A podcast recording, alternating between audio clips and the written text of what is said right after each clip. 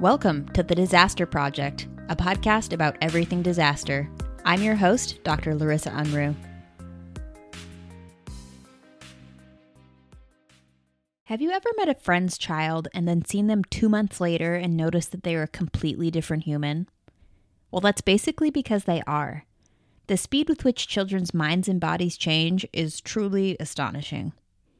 This is part of the reason that I have so much respect for pediatricians. While I only know things like normal vital signs and medication doses for adults, pediatricians need to know those things for infants, toddlers, school age children, etc. It's a lot. When you think about it this way, you can imagine just how important it is to develop disaster plans that specifically incorporate the diverse needs of children because not only are they not little adults, but they vary widely between age groups. Today, we have the opportunity to learn more about the importance of pediatric emergency and disaster planning from Dr. Joelle Simpson, who is, among many other things, a pediatric emergency medicine specialist, division chief of emergency medicine, and the medical director for emergency preparedness at Children's National Hospital, as well as the program director for emergency medical services for children, working to improve community disaster and emergency readiness, and the founder of Pediatric Medical Reserve Corps of Washington, D.C. Let's learn more. How did you become interested in pediatric disaster medicine and response? What was the path that brought you to where you are now? That's a great question. I did not expect to be in this field. And I think it's sort of a little bit of opportunity and some preparedness. My first year as a pediatrician, when I just finished residency, I was working in a community emergency department. I was the pediatrician with the ED providers, and it was during the H1N1 pandemic. As we know, that was a particular illness that affected children fairly significantly with respiratory surge. And I was working in Baltimore with very diverse communities and sort of all of the elements of trying to have an emergency department ready for the volumes was definitely lessons learned in real time, having not really had any formal training in the concept of triage and surge and all of the elements of disaster medicine. Now, interestingly enough, when I was a first year medical student in Washington, D.C., at George Washington University, it was 2001. And walking to my anatomy class that September, we experienced 9 11.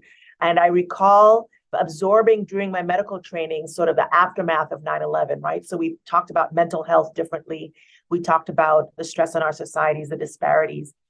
And all of those lived experiences in my medical training i think culminated in gravitating towards this field of disaster medicine which is i thrive in sort of trying to make a sense out of chaos.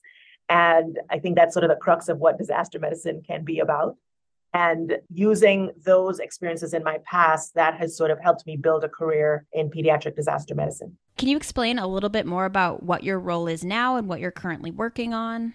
I am the chief of emergency medicine at Children's National Hospital.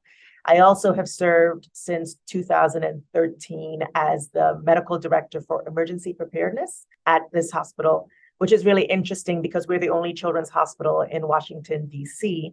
And because we're in Washington, D.C., I've also had the opportunity to represent entities such as the American Academy of Pediatrics and the American College of Emergency Physicians on projects around disaster preparedness.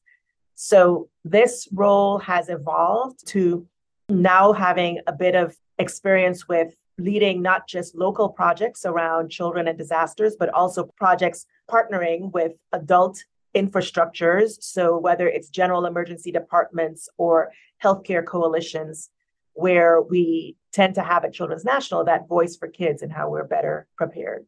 So, I know that pediatricians love it when you say that kids are just like little adults. just kidding. Everyone I've heard has hated that. Can you tell me why pediatric populations need special attention during disaster situations? Yes, the best way for me to answer that is really to reflect on this past weekend. I was invited down to Florida to visit my brother. He has three small kids, and he needed to run some errands and asked if I could watch them for a period of time. And of course, if I were to hang out with three uh, young adults, I don't think that would be too anxiety provoking. However, when you think about the two year old, the five year old, and the eight year old all having different interests, different ways of communicating with me, different ways of ambulating and freeing themselves from danger, different ways of seeing the world because of their stages of development. Inherently, that explains why they're not just little adults, right? So you think about that amplified with thousands of kids in a region, whether they're affected by a hurricane or whether they're affected by a mass casualty event. That crux of that explanation of how you approach children in their different developmental stages, but also their different perceptions of what the world means to them, stranger anxiety, how they approach or be afraid of things that might be a threat to them. You know, my eight year old niece is afraid of thunder my two year old niece could care less. She will topple off a couch at any point and not really think about it. So that's why they're not just little adults. We need to take into consideration all of their needs given the different developmental stages that they're in, their different physical abilities, their different psychological abilities. Those are all important when we consider them in our disaster plans. And how do your plans incorporate all these different stages of development?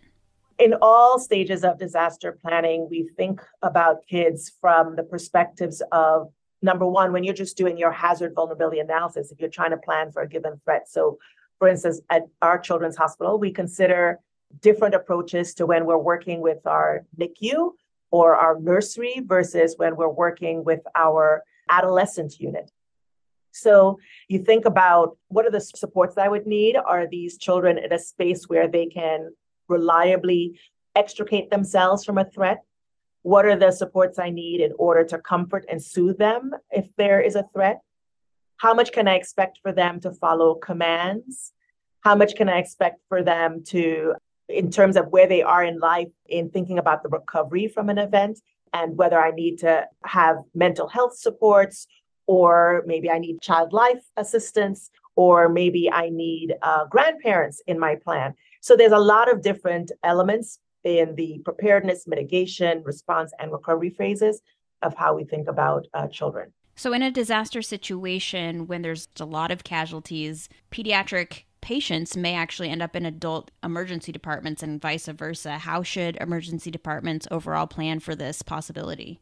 I would say, first of all, I wouldn't even call it a possibility. It's going to happen. One of the things we've seen, especially in the era of ride shares and you know how portable children are because we can easily carry them is often uh, we see a lot of children showing up in our departments pediatric or not just being carried by an adult that wants to rescue them from an event or in an uber or a lyft so i think we need to think about the fact that when someone is in a panic they're not thinking that oh this is a child and they might be served any differently at a pediatric emergency department than a general emergency department so every emergency department, every hospital system, quite frankly, should be thinking about children in their planning. And by that, it means do I have equipment to save a child, such as intubation materials, et cetera? Do I have algorithms in place for how I care for a child in terms of the biggest threat to children, for instance, as we've seen with the pandemic, is often respiratory illness. So, do I have algorithms in place of the different types of rescue medications that are first line for rescuing a kid? Similar for antidotes. We know that children don't swallow pills, for instance. Do I have liquid formulations on hand for treating children? If I don't have those on hand, do I have MOUs or partnerships with a local pediatric entity, whether it be pediatric networks or pediatric hospital, that can be a just in time call in order to either give me those algorithms or have a transfer mechanism in place where those kids can be expeditiously transferred to definitive care. So those are all of the things that some of the things I should say that emergency departments and hospital systems should be considering. There's a lot of work on the national level from pediatric disaster and emergency medicine specialists. One of the resources I think every emergency department and healthcare system should be aware of is a federally funded program called the Emergency Medical Services for Children's Program. I've been a part of that program since I've been a pediatric emergency medicine physician. And what I love about it is that the federal government over 30 years ago decided it was important for them to allocate funds to every single state to think about emergency care for children in all spectrums of the health system. Very much there was an emphasis on the pre hospital system, so EMS, but certainly also emergency departments, hospitals, and even long term care. So the EMSC program is really, really the focus of a partnership with the American College of Emergency Physicians, the American Academy of pediatricians as well as the Emergency Nurses Association to survey hospitals on their readiness for kids and generate a score so that we know how we can measure ourselves and how we can do better. So I would urge folks to Google Emergency Medical Services for Children's program, and you will find a lot of resources on how you can better ready your emergency department in caring for kids every day and in disasters. Do you think that most emergency departments and most physicians know about this? Because I actually had no idea about this. This is the first time I've ever heard of this, which seems like I've missed something. Well, I think the burden of communication we see in healthcare all the time is really a challenge, right? So, trying to get this information out, I assure you, it's probably been sent to your academic affiliation if you're a member of the American College of Emergency Physicians or um, the American Academy of uh, Pediatricians, and and certainly the state representatives that try to dispense this information across systems. They're trying to share it to individuals that are busy, like you and I and the day to day experience of most folks in emergency departments is really not to have the issues of children or a surge of children in their departments. So, really, the onus is on us as physicians um, and providers to really seek that information out. I think we've learned a lot of lessons from the quote unquote triple demic that was termed last year where kids flooded our emergency departments, quite frankly, because there wasn't capacity in our regions to care for children. And so many folks had to think about how do I take care of this kid in front of me or kids in front of me when I didn't plan for this. I think that hopefully now that will help the Emergency Medical Services for Children's program and resources be greater sought out for folks of us that haven't heard about it in the past. Calling back to something you had mentioned earlier, you had said that children are at high risk for respiratory illness, which I've definitely seen. Um, but what are some other common illnesses or injuries that kids are very susceptible to in disaster situations?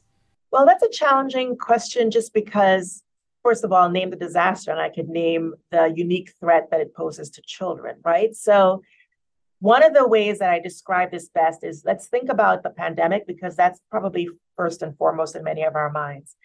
When you think of 2020 and you think of the children that were born 10 years before that and 10 years after that, that sort of encompasses the spectrum of childhood from, let's say, zero to 20, just to say rough numbers.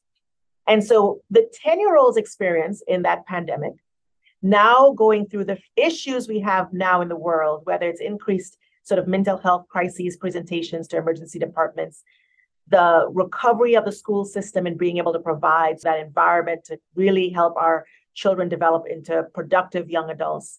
This is the new environment that that child is now living in. So when we think about how we prepare for kids, it's not just about how we make sure we have the right way to deliver medications from the strategic national stockpile or the right way to treat their fractures or gunshot wounds or their respiratory treatments. But it really is also, I think, very important for us as disaster physicians to be thinking about what is the psychosocial construct for how that child is in their stage of development and the impact this can have everlasting on their life.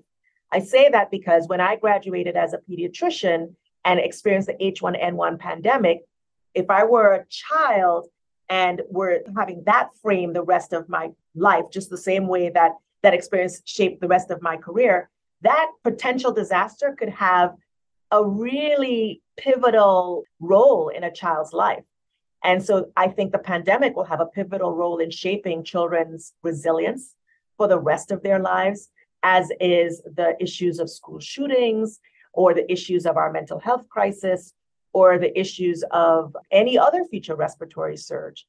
You add in the confluence of what's in mass media, what our uh, families are experiencing and adults are experiencing, what the healthcare system has had to deal with in terms of being really overwhelmed and in crisis. Children living through that right now, their entire world is changing, and we need to be evolving with them in order to better support them to be young, productive adults. So, you had kind of touched on this just now, but what are some of the psychological impacts that disasters can have on children in the wake of a disaster?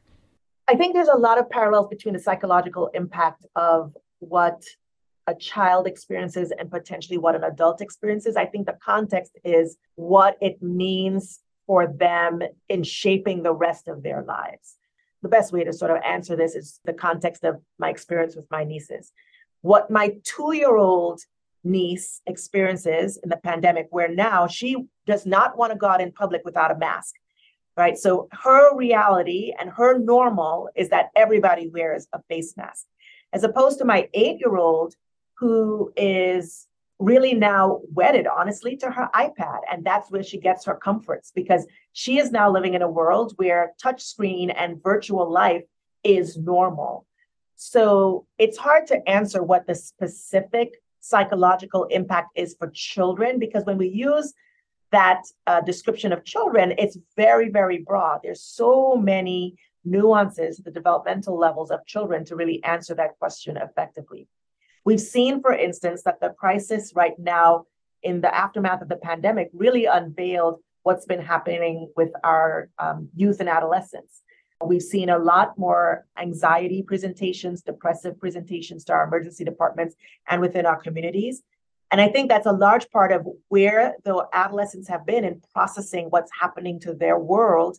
That usually in that stage of life, we're looking for the securities of things like a parent, a routine in a school system, uh, rules and regulations that don't get sort of changed overnight, which is what happened during the pandemic. And so I think the flurry of reactions that children have had to the pandemic is maybe a nice example of what we should have done better to mitigate some of the now sort of aftermath that we're dealing with. How do you think we could have improved that situation? I think that's the crux of why you might have invited me to this podcast we should have pediatricians and those that work with children at the table when we're doing our broader disaster plans. We need to have the resources like emergency medical services for children at the fingertips of all folks that work in emergency departments and emergency care systems. The consideration of what would a hospital that does not typically care for kids, what would their response be when the children's hospital down the street is overwhelmed or the infrastructure is broken at that children's hospital and they're no longer able to care for the massive amounts of children that they serve. What is in the disaster plans for those healthcare systems that don't typically care for kids? Because, you know, I'll also admit that in the children's hospitals, we had to learn very quickly what we needed to do to step up in caring for adults, as we did in the earliest stages of the pandemic. I think both systems have an obligation now in the aftermath of the pandemic to learn from that experience and to do better in being ready for really all of our populations. What were the main challenges that the COVID pandemic highlighted as far as pediatric disaster and emergency medicine? I think what's necessary is that pediatricians are able to help in that recovery phase in terms of getting our pediatric population back to a healthy mode of life, right? So, even right now, in the aftermath of the pandemic, pediatricians are stepping up to try to have kids catch up with their vaccination schedules, to help families with the counseling and coping techniques on how we talk to kids about what's going on in the world right now in the context of the sort of instability that the pandemic created.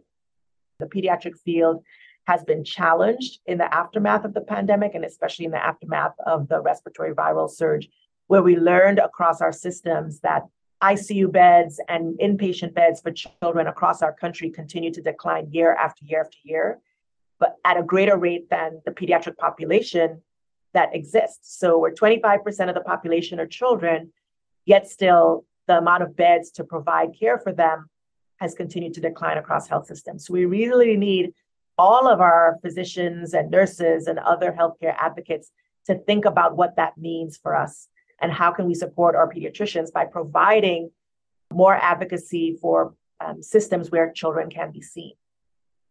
What would you say are some of the most important areas of focus for pediatric disaster medicine and response as far as research and education? I think there's a couple of different ways to think about pediatric disaster medicine and a focus. Number one is that partnerships are important. So the infrastructure needs to be in place for us to build networks and, and what exactly that means. So are MOUs enough between a children's hospital and a general hospital. How do we know when we have done enough exercises, we've done enough simulations? What is the actual workload that equates to a positive outcome? In terms of those collaborations that we have. So I think we need to do a little bit more research and best practice in that space in building our networks um, and making sure that in all the spaces we talk about disasters, that we have the pediatric voice at the table. Secondly, I do think we have to consider what does contingency care mean as it applies to children. The whole concept of crisis standards of care, when we get to something at the level of a global pandemic, uh, we have to be very realistic. We know that we were going to anticipate the respiratory volumes. Every year, we have a surge in respiratory volumes across this country, across the world. Yet, still, every year, we've had incremental steps in being better able to serve children. However, many resources simultaneously have been stripped, as I mentioned, for instance, the number of inpatient or critical care beds for children. So, what do we need to be doing at an increased rate to compensate for the lack of resources that have been available for caring for children outside of sort of the general emergency department? And then I think we need to be thinking about innovations. Where are the supply chain devices and other adjuncts that are necessary for care for kids? Whether it means that there is a certain stockpile of cribs that are available to help with receiving children in a crisis those are some of the things that really are almost the like quote unquote straw that broke the camel's back when you're caring for children and you need to transfer them to a pediatric facility purely because you don't have the supports or access to the supports to provide a safe environment to care for them within your system. So that's just sort of my top three that I could think of in terms of focus for pediatric disaster priorities. As a leader in the pediatric disaster medicine field, what are some of the most significant advancements that you've seen over your career?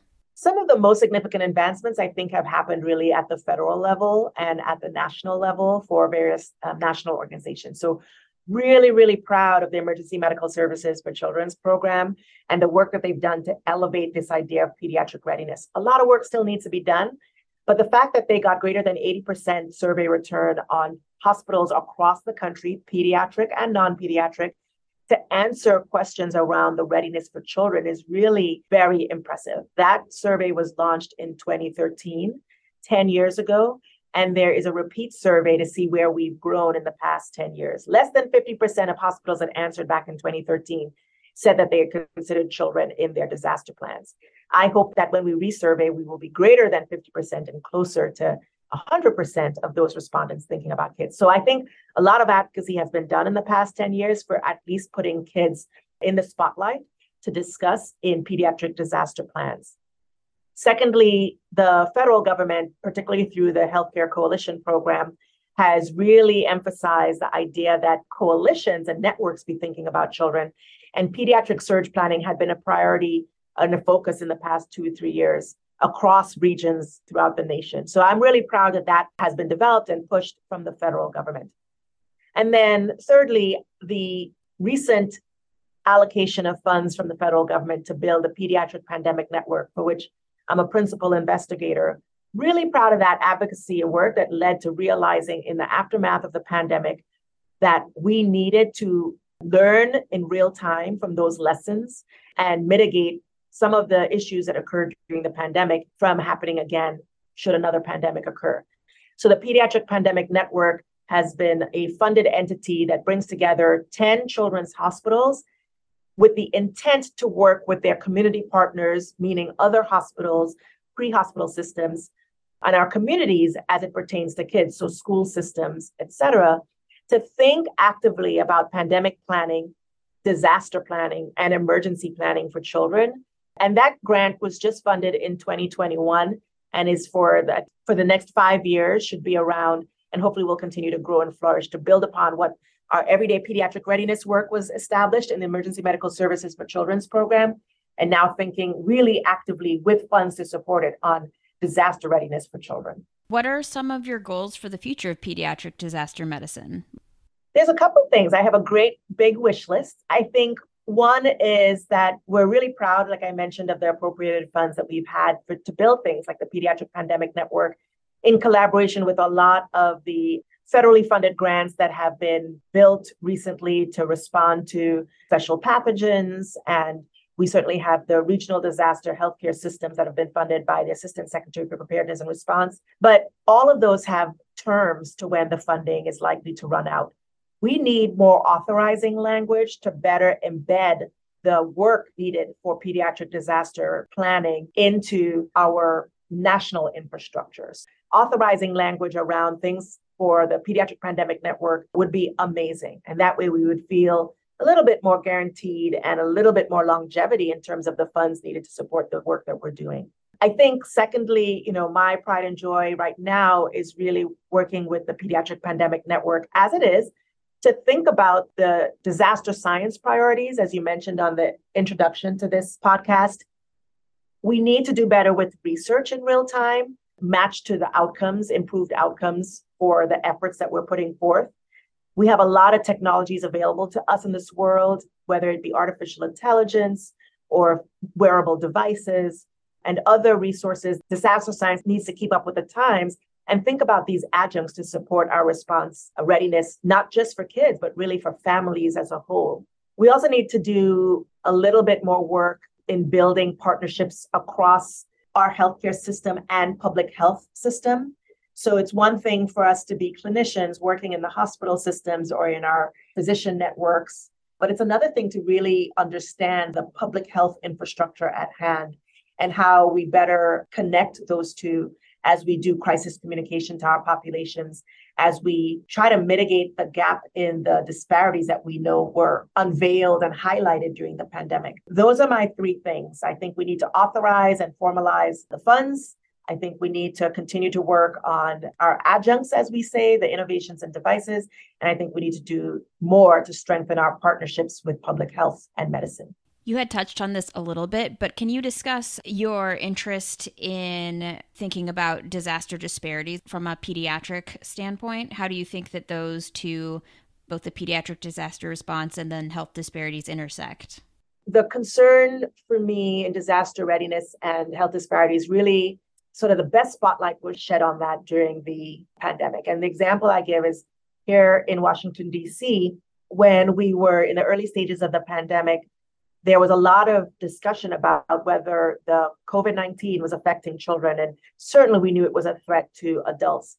And what we were hearing also as a sub narrative is that we were seeing the, the disparities that were very evident in terms of the outcomes for adults.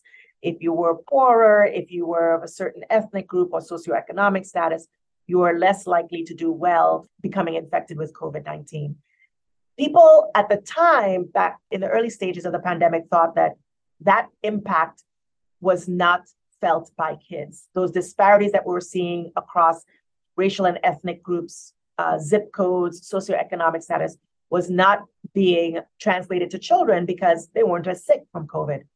Well, what was interesting is our institution, our children's hospital, was able to put up a drive through testing site for COVID 19 in the early stages of the pandemic. And it lasted for about 15 weeks. And about week six, we started to see really intense uptick of positive patients, patients that were positive for COVID 19 coming through the drive through. What we also saw was within a six week time frame was when we started to see patients from very specific zip codes throughout the DMV area also coming in with COVID 19. And there was a very significant correlation in our Black and Hispanic patients being positive for COVID 19 and from particular socioeconomic groups, as well as from particular zip codes that did show that there was a disproportionate impact of those populations. I give that anecdotal story just to say that that translates in many other uh, conditions or, or frameworks that you could think of during disasters, whether it be the mental health crisis, uh, whether it be the issues of increased violence in our communities that we're seeing, there is a disproportionate impact on certain groups of our pediatric population that actually very closely translates to what we see in our adult population. So it has to be considered when we try to think of mitigating factors, protective factors, and recovery planning for our pediatric population uh, as we do our disaster management. More on a broad level, not just from the hospital level, what do you think that communities as a whole can do to improve their readiness when they're thinking about disasters and how they affect children?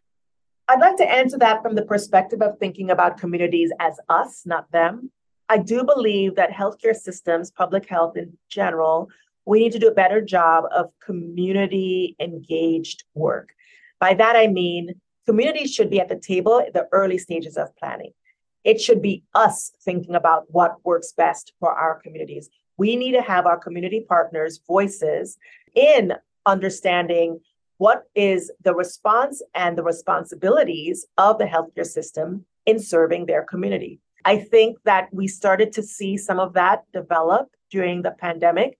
There are certain communities, I know of one in Chicago, that decided to build out health equity zones across the city and partnered with anchor institutions in those communities to advise the healthcare systems and how we talk about uh, vaccine hesitancy or how we even deliver vaccines to certain communities. I think one of the pivots that we really need to make in the conversations we have when we think about community readiness is changing the narrative of that conversation to being us together coming up with a plan for recovery and mitigation and response versus a them. Can you discuss your involvement in the American Academy of Pediatrics Disaster Preparedness Advisory Council and how that work has contributed to improving disaster preparedness? The American Academy of Pediatrics has been sort of the pioneer and leader in the forefront in terms of pediatric care across the US. And uh, what was actually originally framed as a disaster preparedness advisory council has now been called the Council on Children and Disasters.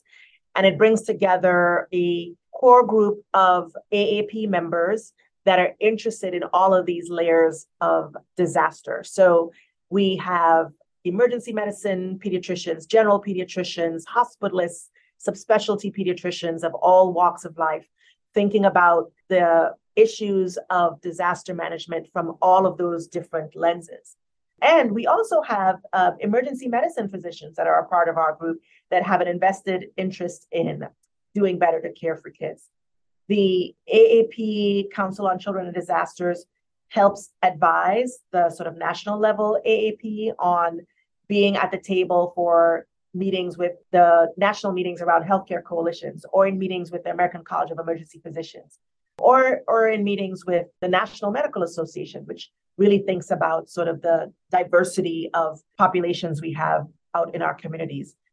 So that work I'm really proud of. I've been a member of that council for about three years now, and certainly prior to that, when it was formerly called the Disaster Preparedness Advisory Council. And they work very closely with federal partners, private partners, academic institutions, and communities to think better about being leaders in pediatric disaster readiness. From your perspective, what do you think that families with children should be doing to prepare themselves for potential disasters? I don't think families with children are any different than families, period. I think our general population has learned a lot through the experience of COVID 19. And I think many people are probably sort of thinking what they were pre pandemic to post pandemic in terms of what they need to be doing to be ready from a financial perspective, housing perspective, access to resources that are available from their state or the federal government so I don't really have a task list for families, except to say that I understand that families all have different levels of readiness because they all have different levels of crisis at hand based on their circumstances. So I think the onus is on our public health systems and our healthcare systems to help with the data and metrics that we can use to advocate for greater funding, and greater resource allocation to certain communities to help partner with our families and our communities to be better ready. But I think most families on a day to day basis, nobody willingly wants to make themselves vulnerable to a threat, right? But a lot of people are living day to day crises and just being able to afford their rent or put food on the table. So I don't have a charge for families. I have a charge to our systems to better support our families moving forward. So that was all my specific questions. Is there anything else that you would like to highlight about pediatrics and disasters or disasters in general or pediatrics or anything else that you'd like to talk about? I feel like I covered a lot of context here. I definitely wanted to talk about the Emergency Medical Services for Children's program, the Pediatric Pandemic Network. I think a third network that I would love to highlight is just really proud of the efforts that the Assistant Secretary for Preparedness and Response put forth in funding all three pediatric disaster centers of excellence. Those are regional grants that were given out in the West Coast, in the HHS Region 5, Middle America, and then Southeast states, which is a Gulf 7, three funded entities to think actively across state lines about pediatric disaster readiness. So that's sort of the other resource I think that has been on the table in the past 10 years to support children. All of those entities, whether you look up Emergency Medical Services for Children's Program, the Pediatric Pandemic Network, or Pediatric Disaster Centers of Excellence, they all have websites, many of us quite interlinked in terms of resources. For anybody listening to this podcast that is really wanting to build more expertise on what is out there, what exists to help boost their pediatric disaster planning or also just to become a collaborator with the work that those three entities are doing. I actually did have a follow up question. You had mentioned about public health and how some of the onus is on them. I worked in public health and I don't remember a ton of focus on pediatrics. Like I know there was WIC that was part of the public health department that I was in, but there wasn't a big focus. What do you think that public health in general should be doing just to be more pediatric focused? I had mentioned that the recent work of healthcare coalitions has put an emphasis on being ready for children in, in many different environments. So I think there is a little bit more focus in, um, like, for instance, our local public health department did commission a team of individuals to work on pediatric surge planning. And that has happened in a lot of other states where healthcare coalitions from the national level said, you all need to develop a pediatric surge plan. Now, those surge plans do exist in various forms and fashions, and they do really push the envelope on who else needs to be at the table to discuss readiness for children in partnership with public health. So we've learned a lot that school systems have been left out of public health conversations, yet still school systems were called upon to be a partner in delivering vaccines, in communicating with families, in providing food when there were issues of food insecurity for certain families. So that's some of the ways that I think public health is starting to learn creatively about sort of existing partners, but maybe considered new partners in being at the conversation to think about how we serve children in a crisis. That was all my questions. Anything else that you would like to talk about? No, I appreciate the opportunity to share a little bit more about pediatric disaster readiness. Music track courtesy of Pixabay and composed by Alex Zavesa. I'm your host, Larissa Unruh, and I'll see you next time on The Disaster Project. Want more learning? Check out the content at Urgent Matters for e newsletters, webinars, tools, conferences, and podcasts to enhance your practice, whatever your practice might be. Go to urgentmatters.smhs.gwu.edu. Have an idea for a topic to discuss, or know someone that you think would be great to interview on the Disaster Project? Send us a message about it. Email the Disaster Project Podcast at gmail.com to let us know your thoughts, ideas, and suggestions. Can't wait to read them.